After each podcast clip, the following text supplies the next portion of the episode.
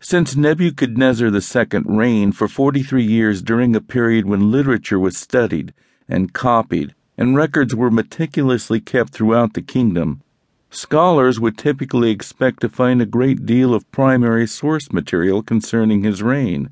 This expectation is even further bolstered by the fact that more documents survive from the Neo Babylonian period than from any other period in Mesopotamian history.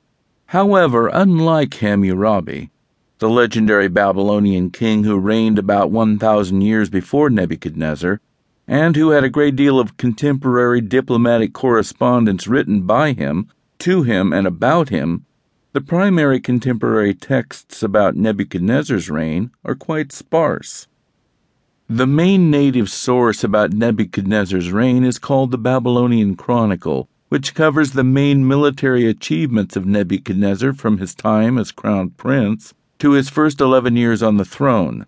Although there are many building inscriptions from the time of Nebuchadnezzar that take the form of large barrel cylinders, date formulas were not included in most of these building inscriptions. So while historians know they were inscribed during Nebuchadnezzar's 43 year long reign, it is difficult to be much more precise than that. As a result, rather than looking at Nebuchadnezzar's domestic building projects chronologically during the course of his life, by necessity, they are grouped thematically according to their function.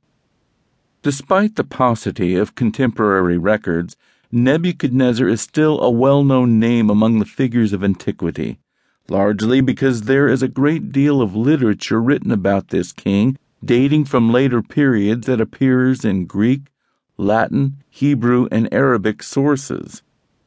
The Hebrew sources are mostly contemporary with the events they describe and therefore are considered more reliable than the sources written many years after the events.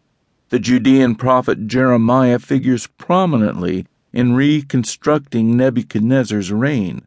The traditional Judean prophets were more engaged in calling their contemporaries to account than they were in providing any future predictions.